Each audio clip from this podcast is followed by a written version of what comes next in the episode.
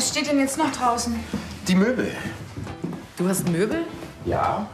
Ich habe einen Schrank, ein Bett und eine Matratze.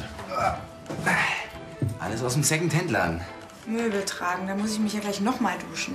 Ach, Nico und ich machen das, oder? Ja. Wirklich? Aber nur unter einer Bedingung. Aha. Du machst bei meinem Fotoprojekt mit. Welches Projekt? Also pass auf.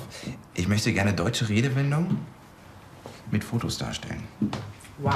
Äh, warte ab. Ich möchte gerne alles wortwörtlich umsetzen. Das klingt cool. Kann ich die Fotos dann auch für meine Sprachübungen benutzen? Klar. Also bist du dabei?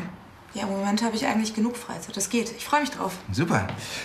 Und Dann kannst du dir schon mal überlegen, welche Redewendungen wichtig und äh, ganz besonders interessant sind und dich entscheiden.